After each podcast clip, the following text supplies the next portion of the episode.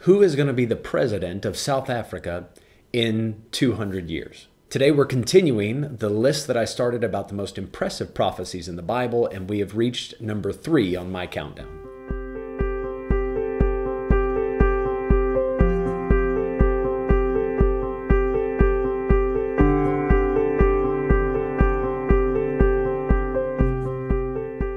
I was asked to do a list of the most impressive prophecies in the Bible, and this all stemmed from a question why should we believe the Bible? So, if you haven't seen that video yet, I would recommend that you go to the link just here and give that a look. And one of the things we deal with in that video is that if you're going to show somebody that the Bible is not just the word of men, but as in truth the word of God, uh, one of the best ways to do that is to examine the prophetical material of the Bible. The prophecy that we're looking at today starts at the end of Isaiah chapter 44 and continues on into the next chapter just a little bit. And it pertains to the king of Persia.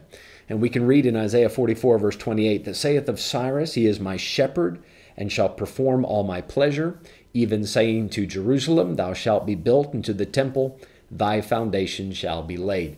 Now, when you just read through the Bible for the first time and you aren't familiar with when these books were written and who the king was, when this particular prophet was performing his ministry, it may not grab you as greatly impressive. But when you know that Isaiah wrote this at approximately 720 BC, and that this man Cyrus, he had not been born yet. But 184 years later, the things that you read about in this verse came to pass. Now, I asked you at the beginning, who would the president of South Africa be in 200 years? And the answer is, how could we possibly know, right? But that's what we have in this verse. Isaiah, he has given us the name of the king of Persia 184 years before this man shows up and says the things that we read about in this verse. So Isaiah is telling us not only what this king's name would be, but what this king would say. Now look at the verse again carefully saying to Jerusalem, Thou shalt be built.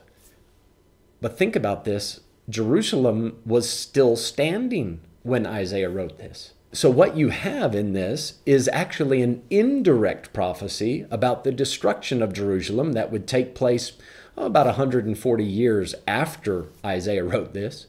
And then you have a direct prophecy as to what this king would say to the city, which, by the way, this is precisely what Cyrus said after the 70 years of captivity were over and you can read about this at the end of second chronicles if you're trying to think of this from a human standpoint it makes no sense for isaiah to talk about jerusalem and the temple being rebuilt and foundations being laid again when jerusalem and the temple are still in good condition now, this leads into the next chapter. In chapter 45, verse 1, it says, Thus saith the Lord to his anointed, to Cyrus, whose right hand I have holden to subdue nations before him, and I will loose the loins of kings, to open before him the two leaved gates, and the gates shall not be shut. When we read about Cyrus being the anointed of God, that is, God has especially chosen Cyrus to accomplish some very specific things.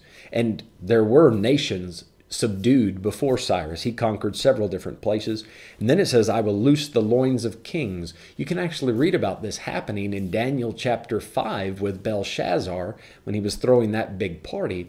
And uh, there was handwriting on the wall. That was a fulfillment of what we're reading here. While that massive idolatrous party was taking place, uh, the Persian army was gathering around the outskirts of, of the city of Babylon.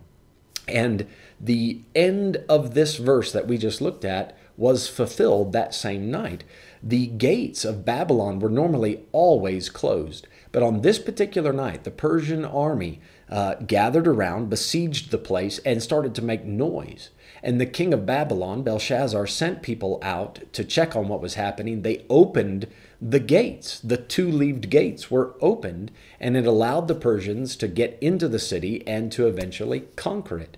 So, as we keep going in Isaiah 45, verse 2, it says, I will go before thee and make the crooked places straight. I will break in pieces the gates of brass and cut in sunder the bars of iron. Verse number three I will give thee the treasures of darkness and hidden riches of secret places, that thou mayest know that I, the Lord, which call thee by thy name, am the God of Israel.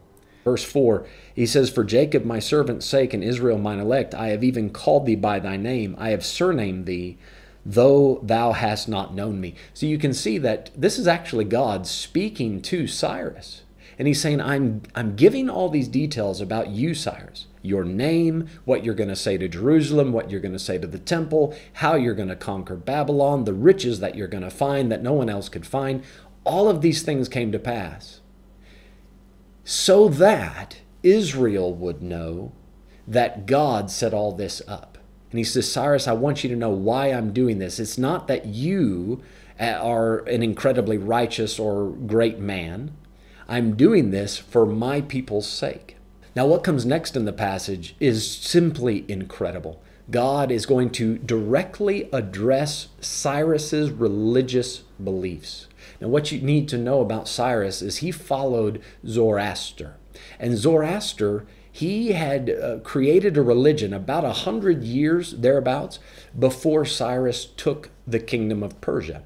Now, there's a little bit of debate as to when exactly Zoroaster lived. Some people put him much earlier in history, but uh, most of the reliable sources I've looked at, they have him about 100 years before Cyrus comes onto the scene, which means that you have Isaiah writing this in about 720 BC.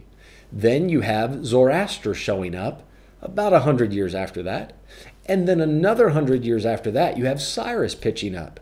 And Cyrus is a proponent of the teachings of Zoroastrianism.